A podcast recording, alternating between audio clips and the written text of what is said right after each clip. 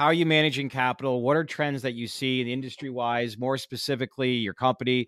Like, how are you, I guess, sort of strategizing going into this new year based on uh, the way you're thinking the industry will actually trend as well?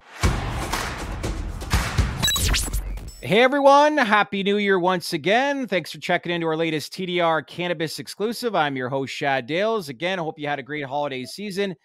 As we look back in December, I look at a few stocks that performed really, really strong heading into the holiday season.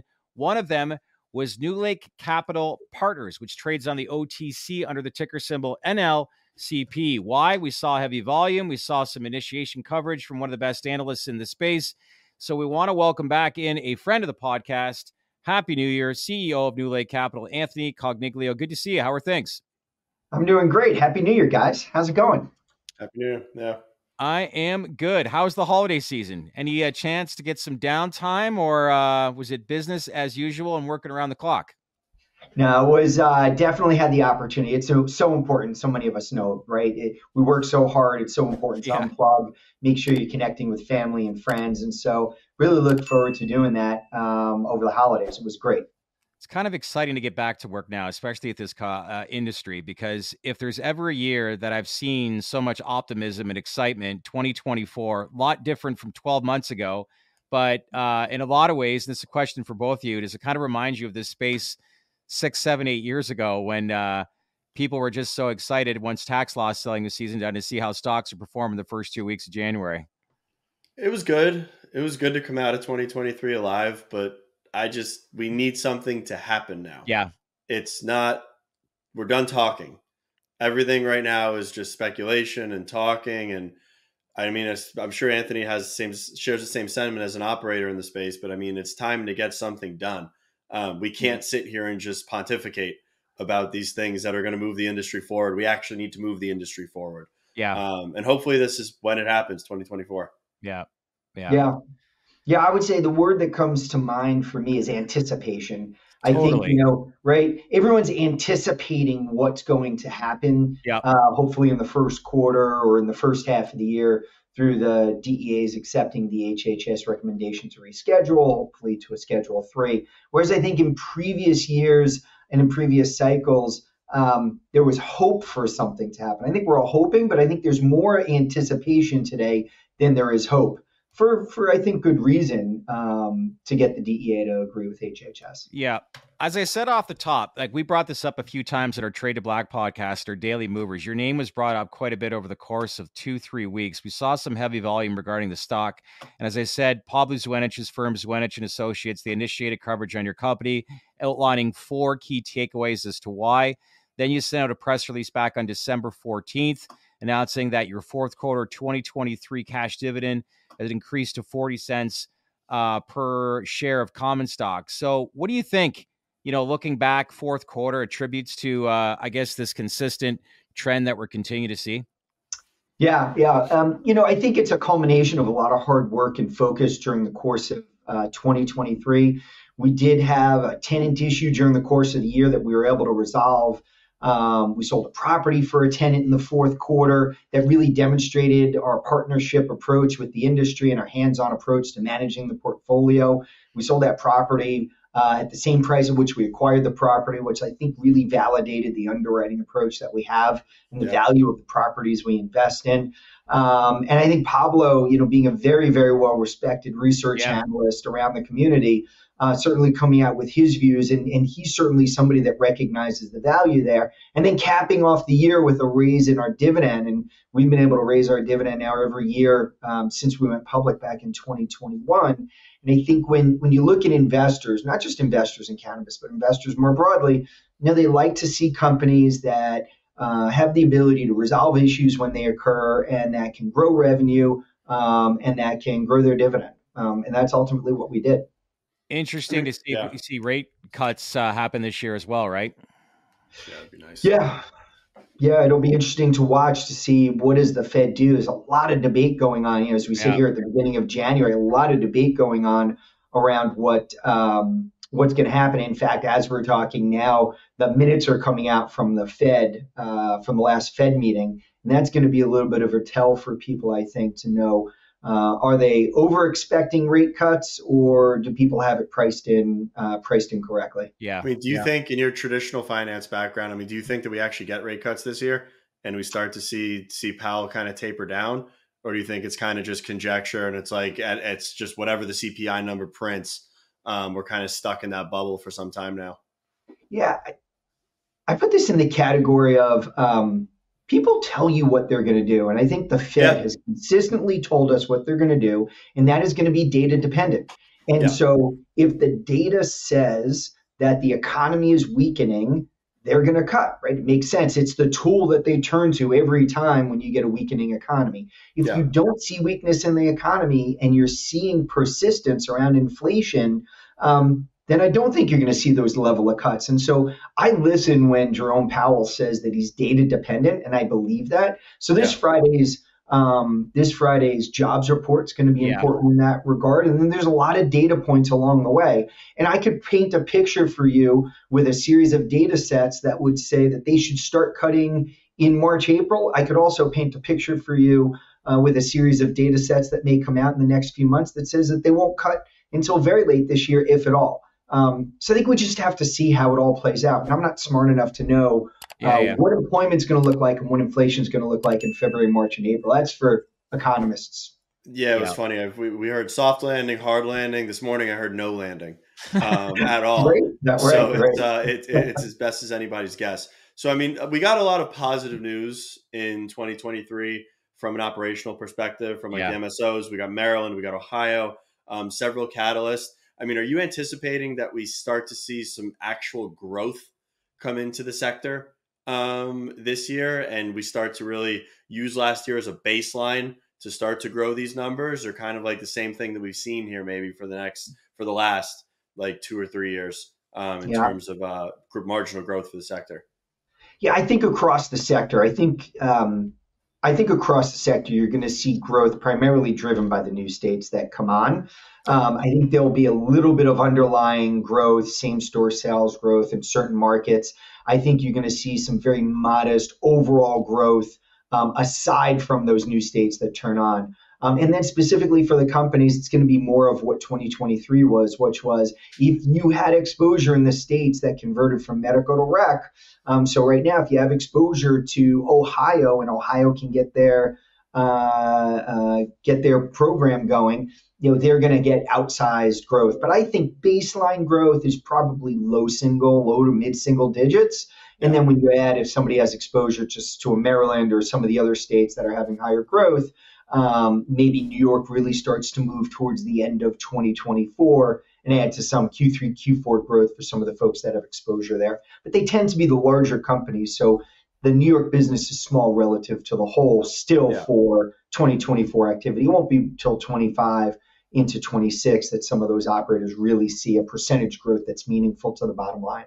Yeah, it What was funny because when New York flipped, everyone was like, "Well, it's going to be like Maryland. Those numbers are going to come right into the top line um, right off the bat." And I'm like, 2025, 2026, maybe you Yeah. start to see the numbers. Nothing is going to happen like Maryland for a while. I mean, that was just explosive, and everyone was positioned correctly right off the bat. And they got one. yeah, and they got their rollout. Um, they nailed their rollout as Yes. far as the governing bodies go. Maryland Yeah. did what? 90 million uh last month Yeah. or November, excuse me. Yeah, 89. I think 89 million in November. Yeah, 90. And Missouri's been another example of a terrific market that launched, that had the Yeah. program ready to go. I mean, if you think about that, it uh, the voters approved in 20 November of 22, and that program launched in early 23. Yep. Um, and it's been a juggernaut. It's been a great, great market. A lot of There's dispensaries great- were open, a lot of capacity. Yeah. Um, There's some great markets that the MSOs don't really have too much exposure to. Missouri is one of them. Um, I would expect to see some consolidation in that in that market sooner or later, with some MSOs needing to gain market share in other states to really stimulate growth. Um, Missouri, I think, is going to be one of those markets. Yeah, we've certainly seen it amongst some of the groups within Missouri. You've already seen a few starting to lead the pack in terms of uh, uh, in terms of owning um, 20 or so dispensaries, and there's caps on dispensaries, but Yeah, groups are figuring out ways to try to organize capital structures in, in different sleeves to to really start to dominate that market because the fundamentals there are so positive right now. Yeah. As I said off the top, there's a few things that Zuanich's firm highlighted, including dividend yield of 12%. They also highlighted committed capital of 427 million, made up of 31 properties in 12 states. Uh, all in all, I think this is a pretty impressive year for you when it comes to growth. Yeah, thank you uh, for saying that. Again, it, we've got a great team, and it's the culmination of a lot of hard work. Um, we have 100% of our properties are generating revenue for us, 100% occupancy, which is really what you want to have when you're real estate. Yeah, of course. Trust. Um, for those that aren't familiar with us, as, as you said, Shadd, we've got 31 properties across 12 states with 13 tenants. Our tenants are some of the leading names in the industry, like a Curaleaf or a Trulieve, Cresco. Uh, Cannabist is in the portfolio. Uh, we have some private companies that folks may not have heard of. One they may have heard of, uh, the the Mint. I only say that recently because the Mint picked up some dispensaries from uh, from MedMen about a week or two ago, and you know was that in Nevada? Was that in Nevada or Arizona? That was a combination of Nevada, and oh, nice. I think there were a couple in Arizona as well. So yeah. um, you know they do a terrific job. We've got a cultivation facility we're building for them in in Arizona, a really great property uh, in Phoenix. Um, and so we've got a high quality portfolio. Uh, we've had some meaningful growth. Our growth really comes from three sources. Number one is we have uh, annual escalators on our rental payments, uh, two and a half percent across the portfolio. So you wake up every year and you're just going to have natural growth in okay. revenue um, to the tune of two and a half percent across the portfolio. In addition to that, at the end of the third quarter, we had over $20 million of unfunded commitments. These are a couple of projects that we're funding over time. As that money goes out the door, um, our revenue is going to go up as we start to charge rent yeah. on capital. So that's the second leg of growth. And then third is we have $90 million of available credit capacity. Um, and as we look for new transactions to be able to deploy that capital creatively, we can we can grow there. And so, you know, what we've been saying since the time we started the company in 2019, though, guys, is it's not just about growth. And I know a lot of people want growth, growth, I, growth, but it's about quality growth. Yeah, right? absolutely. It's about. But quality. think about this: if you got rates cut and a rescheduling, even your model in place right now, that's growth in itself, right? Yeah, growth, but but also the value of our company is is in the cash flows. It's in those stream of rents, and so within yeah. a weighted average lease term of roughly 14 years, it's a very long duration portfolio. So okay. it's credit sensitive, um, and so you have to look at the discount rate you'd apply to those cash flows.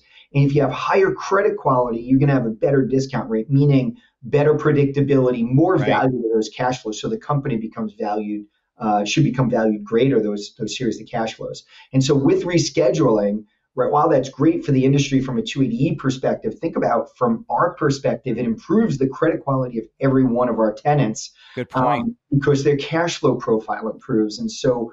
For us, we benefit because our tenants are benefiting from improved cash flow, which increases um, the durability of our dividend, the durability of our cash flows. And so we're a little different because we're REIT. We're not necessarily an operator in the space. We're an ancillary company, as you guys know. Yeah. What did you want to go ahead, Anthony? No, go ahead. Go ahead, Sean. I'll wait. I was going to say, like, we're you're in 12 states right now. What does 2024 uh, look like as far as like how are you managing capital? What are trends that you see in industry wise? More specifically, your company. Like, how are you? I guess sort of strategizing going into this new year based on uh, the way you're thinking the industry will actually trend as well? Yeah, um, I, think every year has to start by looking inside. We're always looking at our portfolio, looking for opportunities to manage risk within the portfolio, improve the returns on our portfolio. So portfolio management, it's not a set it and forget it type of business. Yeah. Um, and again, we we I think showed that in the fourth quarter where we partnered with one of our tenants to sell their property and reallocate that capital to the to an Arizona project. Um, and I think you'll see potentially more of that in the future. Where can we be helpful to our tenants? Where do they need some additional TI for for build out or or to enhance operations or to enhance the facilities? Um, maybe there'll be a property or two that we want to monetize and, and book a gain and redeploy that capital yeah. into our high yielding assets. So that's the first place we look. Second is we are looking at new transactions. And as more states come online and there's turn ons and conversions from medical to recreational, there's opportunities. As you look at additional states, um, that look to legalize medical. You know, there's some investment opportunities there, or some of the uh, states that more recently um, uh, approved medical. So, so there's all those opportunities, and then you have as companies are maturing and they're feeling more confident in their footprint. Um, people are looking to potentially monetize what they have on their balance sheet to raise non-dilutive capital to pay mm-hmm. down debt. Right, the debt becomes fairly expensive, particularly if it's floating rate. Um, so there's a couple of those types of transactions that we're looking at. So hmm. for us, I go back to quality growth. Um, we're going to have growth in our revenue this year. Uh, I'm not making predictions. I'm not making forward-looking statements. But with the annual escalators and with uh, putting out the money that's already committed, um, you should see growth in our revenue as long as we collect all of our rent. Yeah. That is ultimately the case. I mean, hmm. obviously, with the, with your portfolio being 100% occupied and and stabilized from an asset perspective, I mean, a lot of the narrative last year was, yeah, I mean, the the, the sector's doing well, but there is a lot of like distressed assets um, all, over the country in markets like California, Colorado, Washington. Um, I mean, are you seeing that? Are you seeing like I'm sure your deal flow is you see a lot. Um, are you seeing a lot of distressed assets um, like in the pipeline and that are coming to market? or is that kind of a lot of conjecture and just people really just throwing darts? Now, over the course of 23, there were a lot of what I'd call distressed transactions that were coming to the market. Um, by and large, it was people that were looking to monetize a property that was being used as collateral for a debt facility, and they wanted to sell it to us, enter into a lease, and pay off the debt. They wanted to get away from the covenants that the debt had get away from the higher cost of debt because again many of those were floating rate. And so many of them had stated coupons in the high teens um, okay. as well as having covenants. And every time you bust a covenant you have to pay a, a, fee waiver or a covenant waiver. So they got very expensive. So we saw a lot of that. I, I would tell you though i mean just look at what we announced or i should say what we didn't announce. Most of those transactions aren't for us. We're looking for yeah. Yeah. higher quality companies we're not looking to be somebody else's uh, takeout. We want to make sure it's quality asset in a quality state.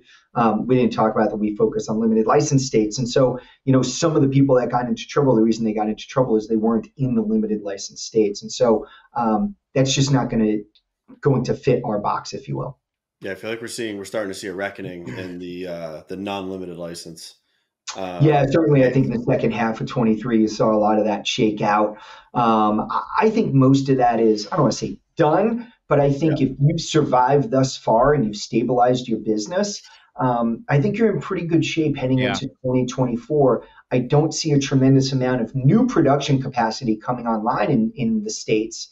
Uh, where it's legal. And so, therefore, that should bring some stabilization to the wholesale pricing. Yeah. I think where you could see um, some pricing decreases could be in the states where you're seeing many more retail locations open up.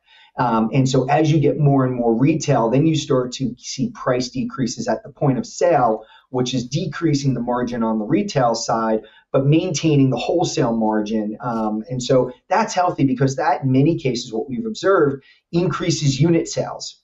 Um, yeah. And so, right when prices come down, people were finding uh, in most states are buying more. Uh, and I think that's healthy uh, for the for industry sure in that manner. I was uh, with Boris Jordan last week, company that uh, you work with, Curaleaf, that listed yes. on the TSX. Big announcement, and uh, he was telling me like you look at Manhattan, we discussed before, it's fifteen hundred to two thousand black market illegal dispensaries. He's saying it's a tremendous wholesale market opportunity, and that he sees a lot of these black market dispensaries flipping onto the legal side, and it'll happen actually fast. But um, interesting to see based off of last month's announcements what kind of opportunity that market will bring. But yeah, from a wholesale opportunity, it's going to be huge if indeed that comes to fruition. All about dispensaries. It's all about opening up those retail locations. I mean, I think I think the one thing that that we know from the illicit, the proliferation of illicit um, stores in New York, is the demand for cannabis from a New York consumer is absolutely there, and they're yeah. going through the illicit channel right now. Some of them don't even, many people don't even realize it's an illicit uh, channel, but they're going into these stores to uh, to purchase cannabis, and so if we can get those sales into the legal channel um, and then have your wholesale providers or the ROs provide wholesale into that market. It's significant, but it's all Yeah. about getting the dispensaries open because they can't obviously they can't sell into the illicit uh, into Totally. the illicit channel. So if we can get those retail locations, you got to get hundreds and hundreds of them open Yeah. to start to switch the consumer behavior to the legal channel from the illicit channel, and that's where the real unlock is. David, I don't know Um, if you agree with this, but I mean, I would say just give them all licenses, drop the barrier, let all the retailers just dog eat dog. Here you go. You're now part of the legal market. Here's your wholesale buyers. You think you can operate? Operate. And the Yeah. market will just correct itself. And you'll start to see guys rise that understand how to run a business. And the guys will all go out of business that have no business being there in the first place um, and just wash them out. There are certainly benefits to that. I think Yeah. you know there's there's significant risks. I think a lot of people, Oh, um, yeah. right? So I don't um, know if they're willing to take that risk after the rollout of say the. again. I don't think they're willing to take that risk. The state after the way the rollout happened. Oh But- no no no no! I mean, I'm just I'm just hy- hy- hypothesizing here, but I Yeah. mean, if I if, if you really wanted to clean it out and wash out the market and get rid of them once and for all, give them all legal licenses and say, all right, operate.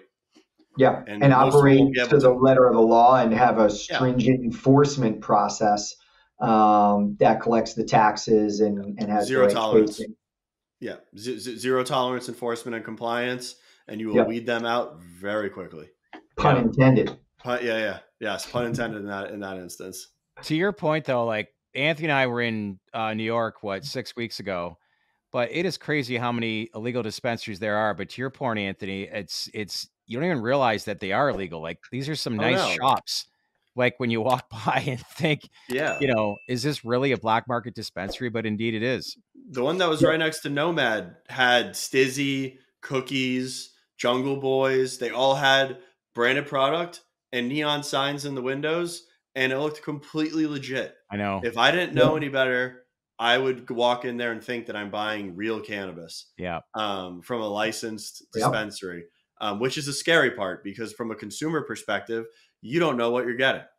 Um, That's right, You have absolutely no many idea what you're times- getting. Right. Many times these labels are counterfeited labels, right? So oh yeah. you don't know that it's Stizzy product in there. Maybe it's a Stizzy product. Maybe not. Probably Maybe it's just a counterfeit Yeah. label. Probably not. yeah. Yeah. Well, great news, obviously, for you last month. That must have been great as far as, uh, as I said, Paul Zuanich, you know, regarded as probably one of the, if not the best analysts in the space, providing initiating coverage on your company, which, you know, ensued a ton of volume for you over the course of a couple of weeks. And then the consistency of the dividend. Uh, all in all, a good month for you and probably a good way to uh, end the year. So uh, as we head in here to 2024, you got any New Year's resolutions or are we just sticking to the status quo? Um, you know, I'd say 2024 is going to be about, uh, for us, is going to be continuing to get our story out. We tried to spend a lot of time during 2023 getting uh, the NewLake story out to investors. Yeah. In 2024, we're going to continue to do that, but we're going to start spending more and more time with institutions. Um, now that we've been able to get the volume, you know, when you look at volume, volume is very, very important to investors and particularly institutional investors. And so for us, we grew volume over 20% um, during the course of the year, while the cannabis industry at large was down and some of our competitors saw their volumes go down over the year. And so we're really proud of of having gotten the story out there, driving investors, growing that investor base.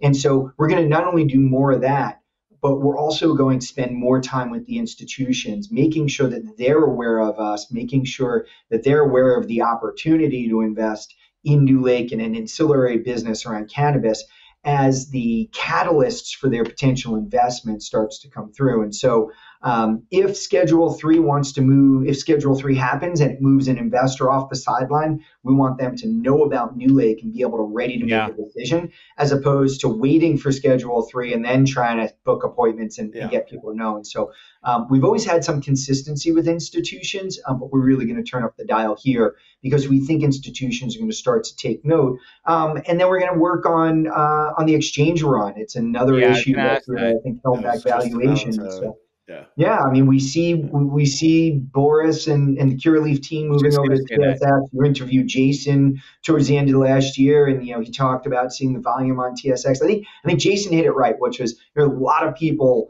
that wanted to see the stock price move more, but I think he hit it right by saying it's not just about investors having the venue; they have to have the desire and and the and the bid for the stock itself. And so um, I applaud what they did over at TerrAscend over the last 12 months. I think Keith over there, CFO, and that team, they've done a great job in in uh, working on the balance sheet, getting the balance sheet to look great. Um, they just need the investors to not only have the ability to execute, but the desire. They have to get through their investment committees, they have to get through the compliance. And so we're going to be doing a lot of that work and evaluating TSX and some other options. And um, we know it's critically important for our investors, and so it's critically important for us. I think people want to see any stock move fast, but when you actually understand and they explain what the storyline is, it makes a lot of sense. And I think more and more investors in this space, especially on the retail side, are starting to understand the like the long term trajectory. But it still looks bright based off of some of these opportunities. And you know, let's face it, as Anthony said off the top, let's stop talking about it. We actually need some change from a legislation standpoint and from yeah. potentially a rescheduling standpoint. But when that comes into play, then a lot of these things like the TerrAscends and Curaleafs, what they've been saying all along, uh, suddenly the light goes off and makes sense, right? Yeah, yeah, that's right. Now I'll make a, an unabashed plug for NewLake here to say um, if people believe that those catalysts are going to occur, um, why not get paid a dividend along the way? We do pay a quarterly dividend. And so right. some of our largest investors um, like to say, I know I've got the upside of ultimate federal legalization when it comes, and they believe it'll come, and I'm going to get paid a healthy dividend while I'm uh, while I'm waiting uh, for that catalyst to occur. And so that's what our investors get to enjoy. Well, I asked you if any New Year's resolutions. We at TDR have a couple. We're now launching a daily newsletter. And in that, twice a week, we're going to have an equity research report on specific companies. So, you being a Wall Street veteran, when you review an equity research report, what are things that you like to see? Uh, data. I'm a data junkie. I like to know that um, the research is rooted in real data. Um, of course, there's always some level of opinion that is uh, that is offered up in a research report. Someone's going to have a view that uh, sales will go up, and hopefully there's some data behind it. But I like to see well thought out data um, behind the position that somebody takes, as opposed to just pitching a, a particular idea.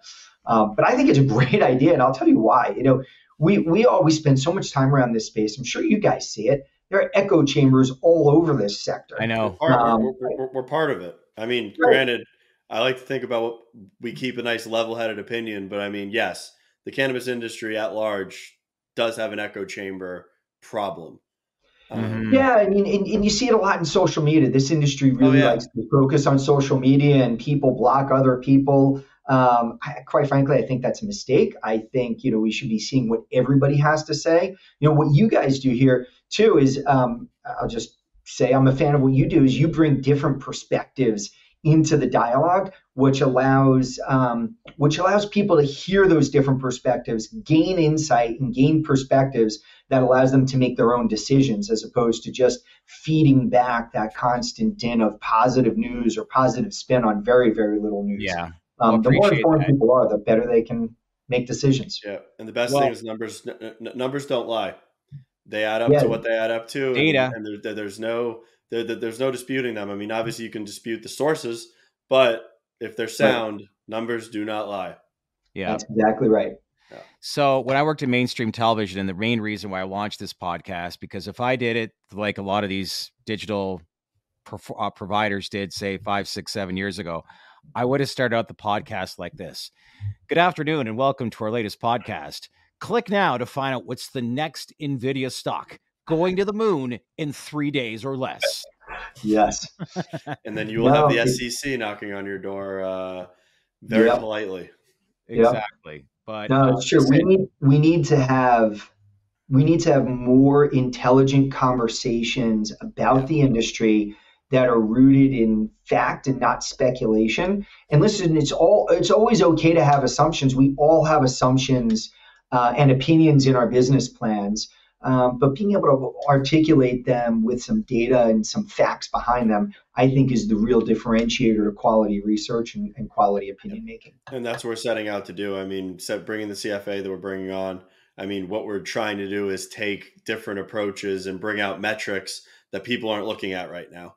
Um, yeah. Whether it's around 280, whether it's around margin degradation or margin expansion, where these companies sit really um, mm-hmm. and also kind of debunking the uh, adjusted EBITDA metric um, yeah. that we see a lot. Um, I mean, a lot of people don't really understand how that metric gets, how the sausage is made um, in those metrics, and, and being able to truly understand the free cash flow potential of these businesses and who's siloing what on their balance sheet from a tax perspective. We're looking forward to diving into all of that and really bringing a shining a light on a lot of the financial metrics and the quantitative aspects of the uh, yeah. sector.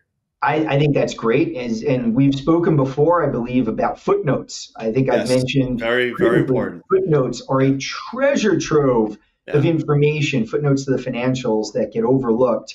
Um, as well as the little footnotes on the table. And so, like you talk about adjusted EBITDA, adjusted EBITDA is a concept that a lot of companies use, but few use it the same way. They few Correct. of them define it the same way. So, understanding the nuances and the differences, the same thing with cash flow. Some people include certain things in free cash flow and, and exclude others. And so, uh, anything that you guys can do to broaden out um, the investor's knowledge of those factors is just going to be um, it's going to be great. It's going to be great for the industry. We're in New York actually the next month, month and a half. We're going, Anthony. Maybe we should meet up with you and we should do an actual podcast, just a visualization of walking through an actual financial report. And you can like highlight just things to look for for people to visually see and in reference to what you're talking about it might be the fastest way to lose viewers. But I couldn't think of, I mean, I'm excited no, yeah, I couldn't think of a faster way for you to lose viewers than walkthrough. But well, yeah, no, I love it. Page 94. we'll just, we'll just basically well, go, through the foot, we'll, we'll, go through the footnotes with closed captioning on the screen. So people can we, we all have to get the green visors. Yeah. Yeah. Right? yeah. yeah. That'd be fun. Yeah. Yeah. You put, you put on your producer's hat. I like it. Here I am, the guy that's supposed to understand media, and it's pretty much good point of saying that. Yeah, you'd probably lose a few viewers if you uh, went through that uh, sort of strategy. But listen, to market as a uh, as a sleeping. Yeah. Yeah. Yeah.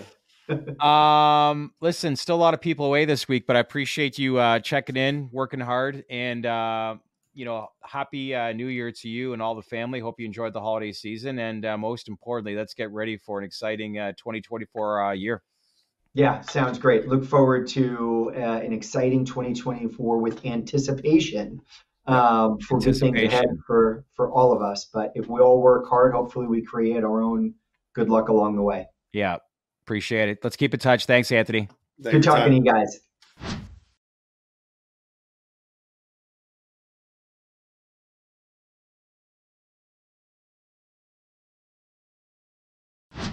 Hey everyone, thanks for watching. We appreciate all your feedback. So, if you want to leave some comments, let us know what you think and what you want to learn of. Subscribe to our channel by clicking here. If you want to see more videos like this, then click here. Because at the end of the day, we would not be here without you. Thanks for watching, everyone.